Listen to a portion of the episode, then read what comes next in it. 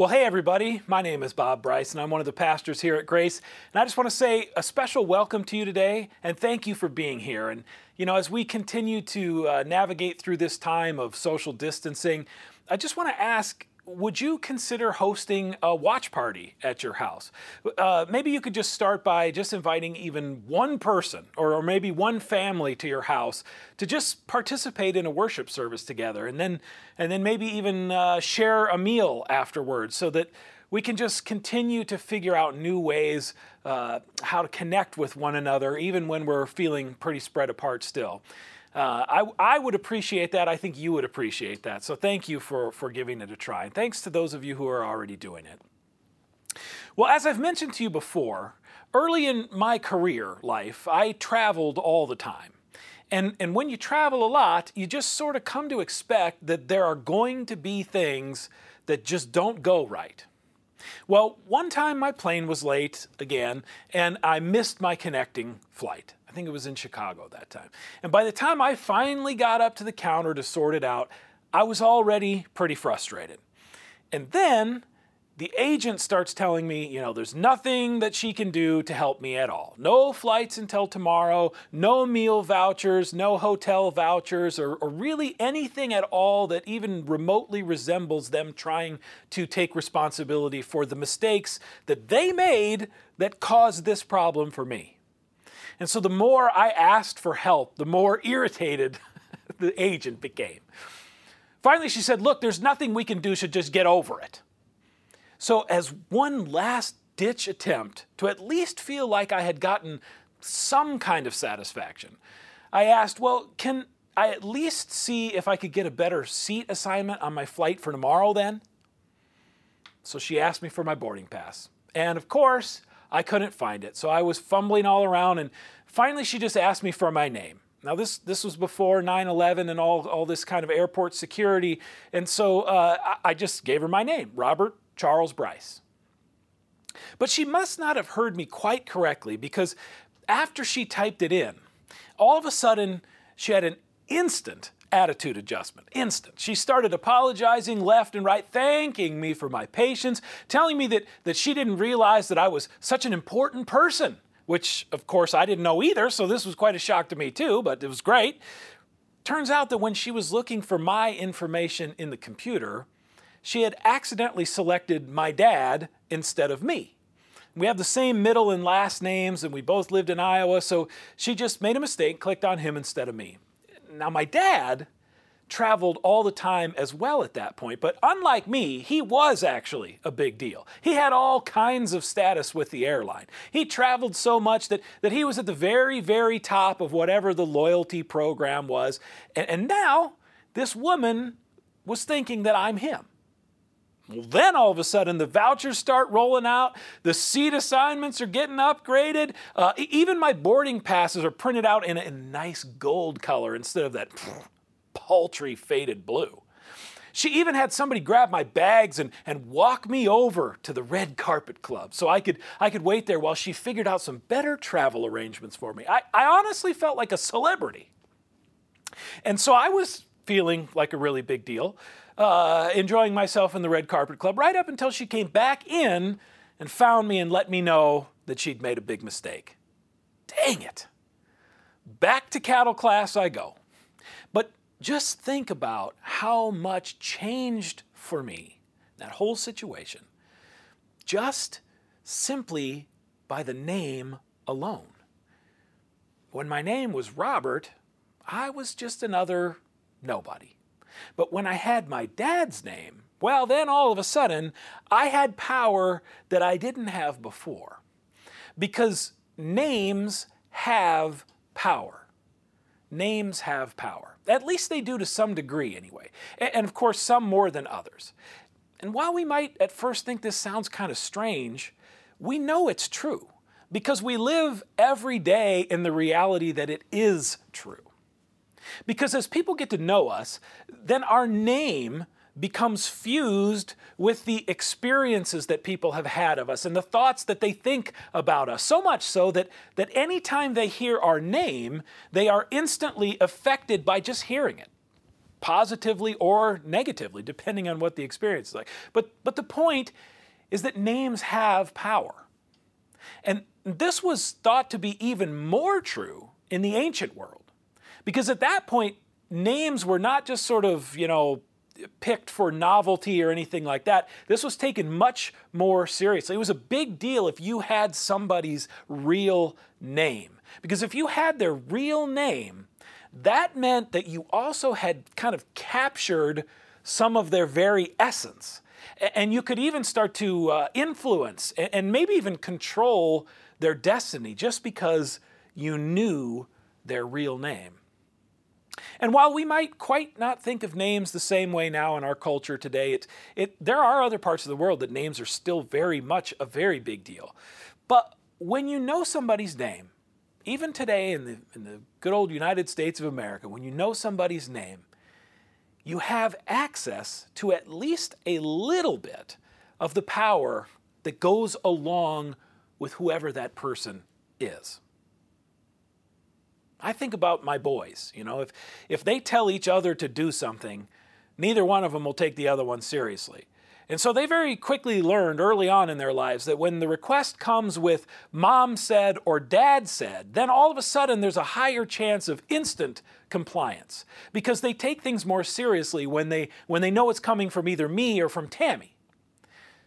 So it stands to reason that when we use someone's name, then we're calling upon the power that we otherwise don't have. When we, when we use someone's name, we call upon the power that we otherwise don't have. And this happens all over the place. Think about it. You know, so and so said this.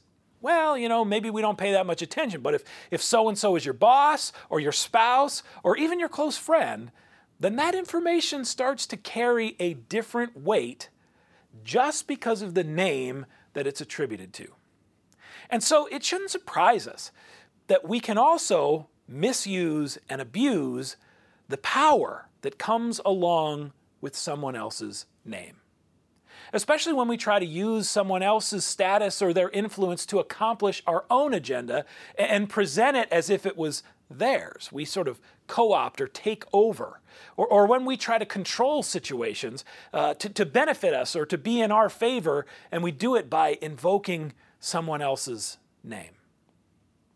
Well, believe it or not, God has something to say about all this. And, and even more specifically, Jesus talks about it in the way he taught us to pray in the Lord's Prayer. He makes it clear to us that we're to recognize and appreciate the name of God and to treat it differently than we do all other names. And so, as we continue in our journey series today, we're going to explore exactly what Jesus means by all this and, and what it means to us for how we live our lives uh, in relationship with God and in relationship with one another. But before we dive in and, and get into the details, let, let's pray together.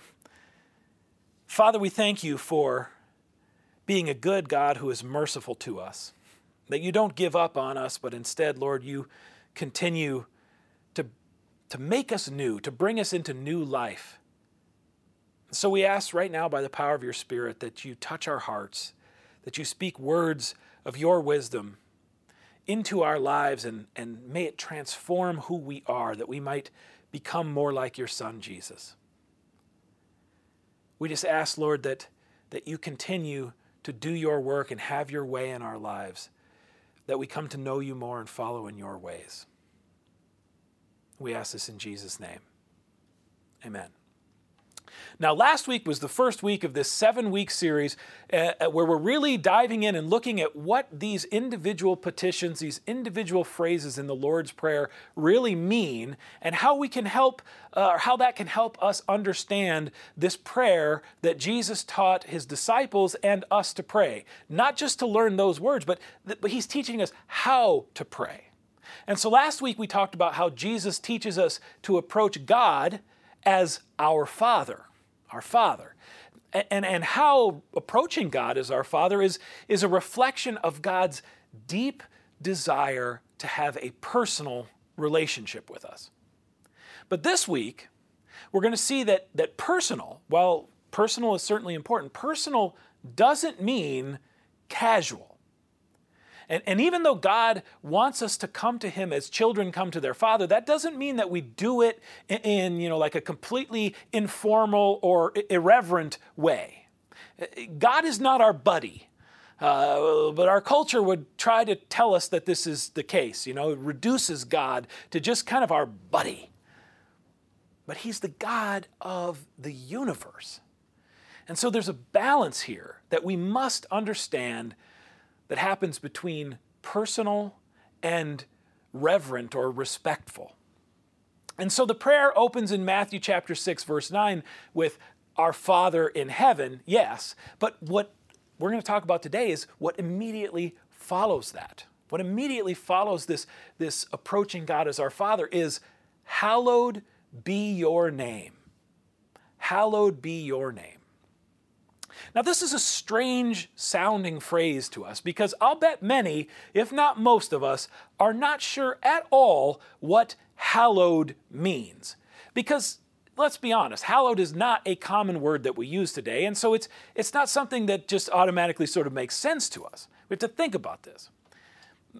But for something to be hallowed, what it means by that is that it means to be set apart. It means to be different than everything else. Uh, t- to be hallowed is, is something that is truly special and like no other. Uh, in other words, uh, for us in this prayer, we are to recognize and honor God's name as holy. And that's what Jesus is talking about here. When it comes to God's name, we are to recognize that His name is holy, it is powerful, all by itself, in and of itself. It's special and it's like no other name that has ever been or ever will be. So when we pray, Hallowed be your name, it is a confession or an acknowledgement of God's holiness, God's power, God's cosmic divine presence. It's not that God needs us to tell him or somehow to remind him that his name is holy. I mean, God does not need that from us. But it's more of a confession that we believe and we trust that it is holy, that we recognize that God's name is powerful and, and that there is no other name like it. And so then the question, of course, becomes well, what is God's name? That's what we need answered, right? Because if we're to recognize and believe that God's name is holy, then we'd probably better know what it is. Well, it's not that simple. It's just not. And to help us understand this, uh, we're going to look in the chapter or in the book of Exodus, which is all the way almost at the beginning of your Bible. We're going to look at Exodus chapter 3. And so turn to Exodus chapter 3, and we're going to look at, uh, at what this means to us. Because as Pastor Mike talked about this uh, a few weeks ago, he talked about this, this story of God's call to Moses. And so, in this, where we pick this up, Moses and God are having a discussion about Moses partnering with God to set God's people free, the Israelites. He was going to set them free. And so, in chapter 3, verse 10, God says to Moses, So now go. I am sending you to Pharaoh to bring my people, the Israelites, out of Egypt. But Moses said to God, Well, who am I that I should go to Pharaoh and bring the Israelites out of Egypt? And God said, I will be with you.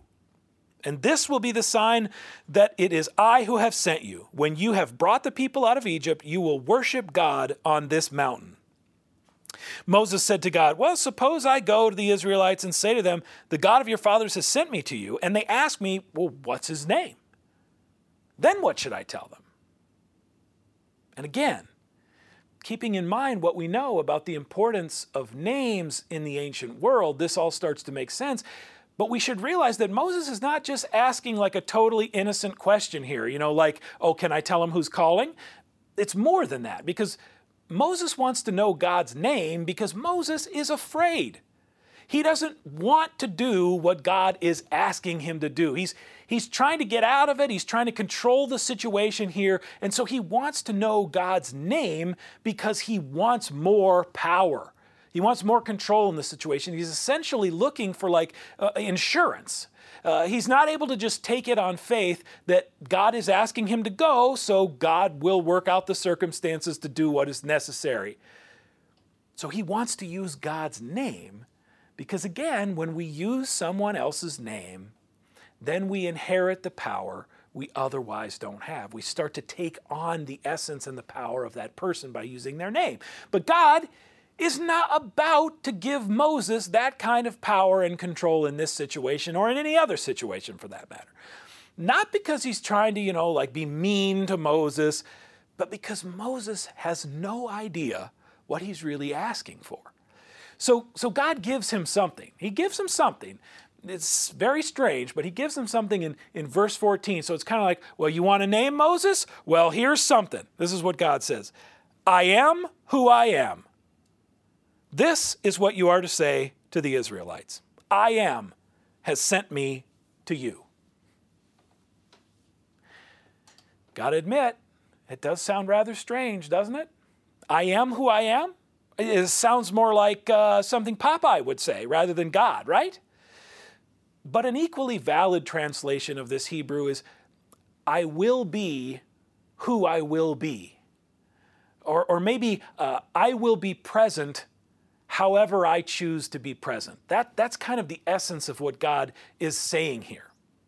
Now, this, this is far more interesting because it, it basically boils down to God telling Moses, look, you can't possibly ever comprehend how big my name really is.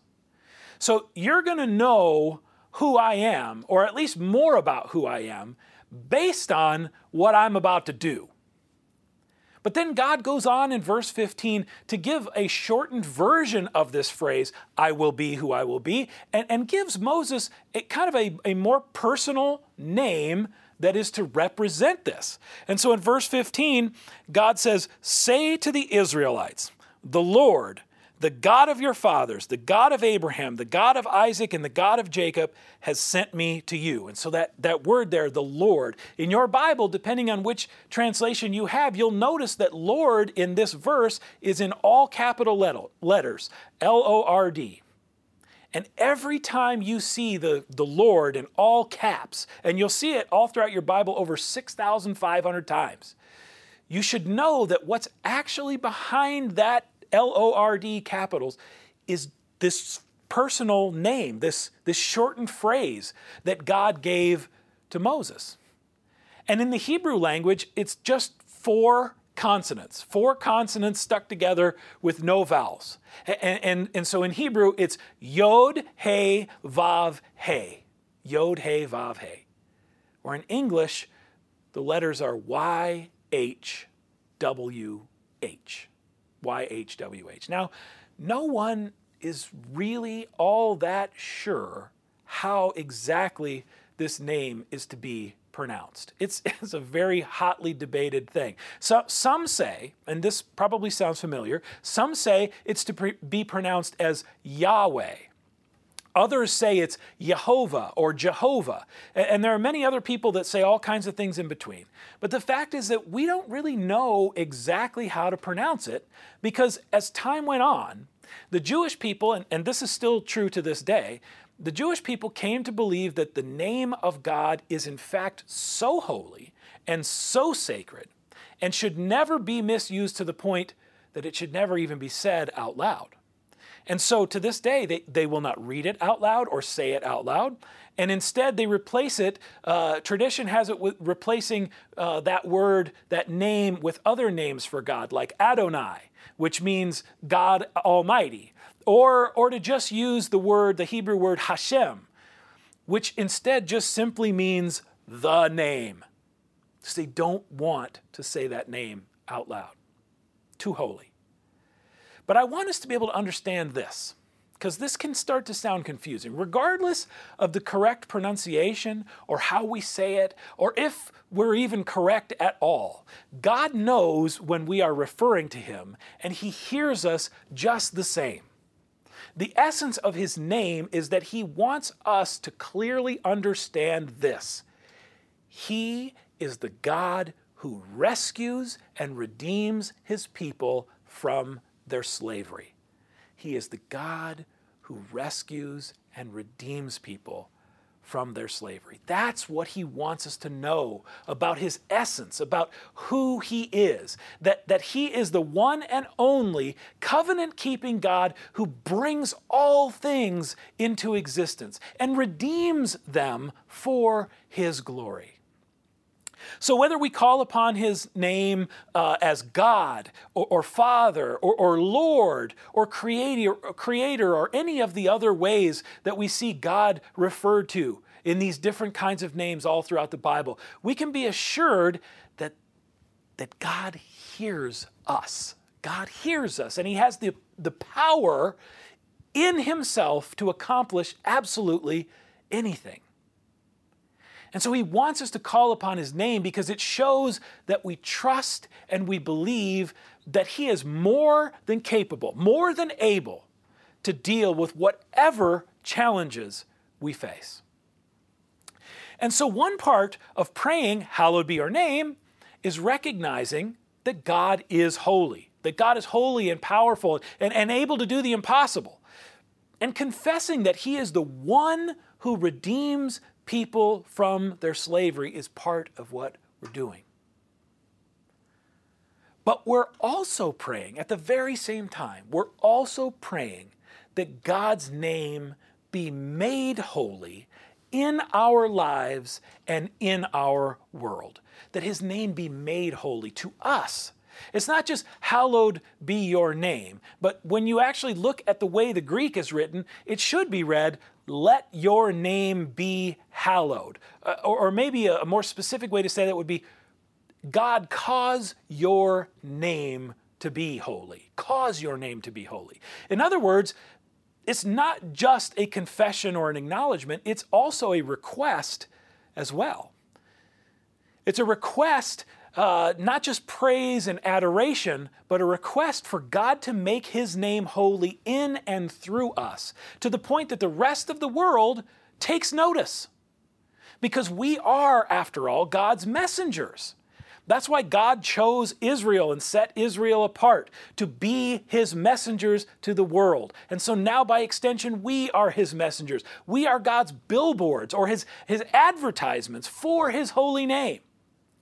As people adopted into God's own family, we are to recognize this relationship with our loving Father, and we are to live lives that reflect his holiness in us.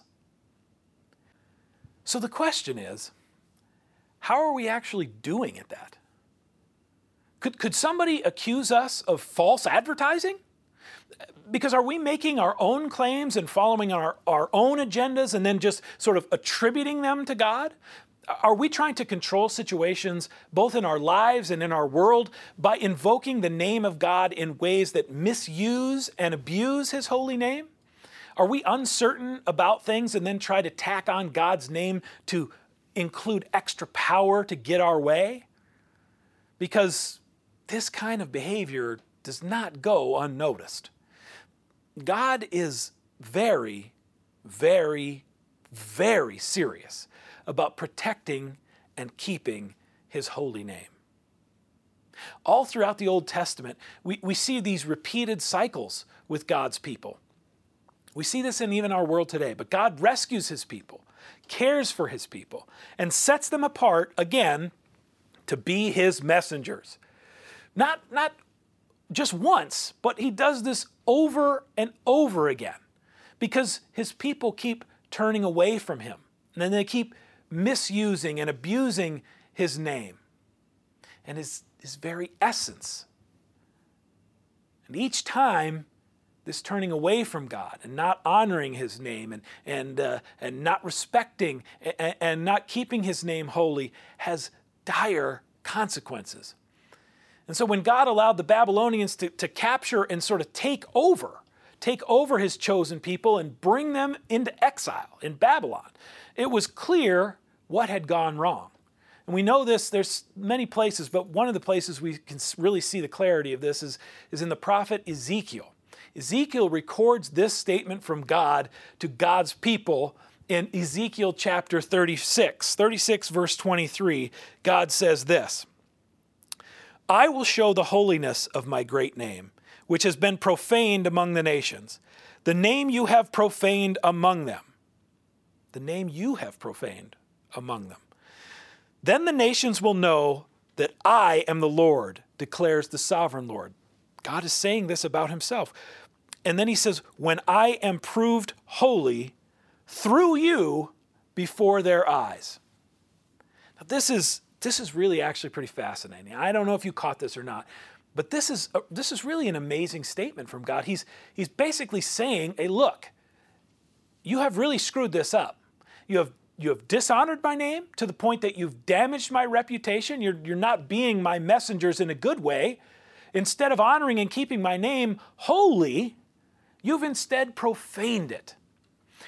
But then it's interesting because he goes on and says that he, the Lord, again, it's that special name, he, the Lord, is taking control of the situation once again. Once again, God will be the one who rescues his people and redeems them and brings them out of slavery. And he's going to do it in a way that proves his holiness to the nations. In other words, God's action will become his own advertisement. His name will be made holy because the people didn't keep it holy, but God will make sure that it is kept holy. He will do what the people cannot do. But the amazing thing is that the, the good news doesn't, doesn't just stop there. The, the promise isn't just for that particular situation only. The promise is actually much, much bigger because just a few verses later, in verse 26, God goes on to say this, and this might sound more familiar I will give you a new heart and put a new spirit in you. I will remove from you your heart of stone and give you a heart of flesh. And I will put my spirit in you and move you to follow my decrees and be careful to keep my laws. And so it's obvious that God knows that living in ways that honor and keep his name, even though that's certainly the goal, but to do that in a way that keeps and honors his name as holy will continue to be a struggle for his people. It was a struggle for his people then, it's a struggle for us today. But he's also disclosing in this that there's a bigger plan underway. There's, there's something bigger going on, and, and God is working on a way to deal with this problem once and for all. It's no longer going to be something that his people must try to accomplish through their own will. But, but at some point, God himself will intervene in a new way so that his name is kept holy, and his people will continue to be his messengers in a brand new way. And so, this bigger plan would eventually culminate in the promised one, the one who was said to be coming all the way from the beginning of the Bible. There's one coming, the ultimate Redeemer. How do we know this? Well, because just when it pleased him, God took on flesh and came to live amongst his people. And he became known to us as Jesus or Yeshua in Hebrew, which means the Lord saves, means the Lord saves. Again, the Lord, this special name. In other words, his name itself tells us the very essence of who he is who he has always been and who he always will be. He is, he is the God who rescues and redeems his people from their slavery. And this Redeemer, this ultimate Redeemer, this final Redeemer, comes and his name is Jesus. And this time, through the death and resurrection of Jesus, God has fulfilled his promise to put his very spirit into all those who trust him and believe in him and call upon his name, to give his people a new heart, one made of flesh, to take out an old stone heart and give a new heart, to make people brand new. And so no one that calls upon the name of Jesus will ever be put to shame. By his name, we are saved from the slavery of our sins. By the name of Jesus, we are saved from the slavery of our sins. The connection to this name that God gave to Moses all the way back, thousands and thousands and thousands of years previous, is evident in the way that Jesus refers to himself all throughout the Gospel of John. I am the bread of life. I am the light of the world. I am the gateway to salvation or the doorway to salvation. I am the resurrection and the life. I am the way, the truth, and the life. I am the true vine each of these I am statements is a connection back to the very promise in God's given name to Moses I will be who I will be. I will be present however I will be present. Which means that God is just too big to be contained inside of, of one little name. But it's through his name it's through His name and by His Spirit that we are given the power to live lives that honor and magnify and praise and, and reveal His holy name to a lost and broken world. He wants us to call upon his name. Not, not to call upon it and misuse it and abuse it and try to try to do it in a way that, that works out our own purposes or for our own gain or anything like that but so that the world may know who He is and how much He loves us and how far He was willing to go just to rescue and redeem us and claim us as His very own. Hallowed be your name. Let's pray. Father, thank you for the promise that you continue to give to us that you are who you say you are, that you will be whoever you need to be in order for your will to be accomplished. Lord, we thank you that you have made promises to us and you have fulfilled those promises in the person of Jesus, the Messiah, the Savior, the Redeemer. That you have made all things right. And even though we know, Lord, that there's still work that you are doing and that it's not all complete, we hold that it is complete in faith in Jesus already. And we pray that your name be made holy in and through us, that we might continue to be a light of who you are in this lost and broken world, so that others come to know you, and that you may put your spirit in them as well, so that we continue to make your name known and regard your name as holy powerful, mighty. We thank you for making us new by the power you have in your name above all names. And we know that to be Jesus, in whose name we pray. Amen.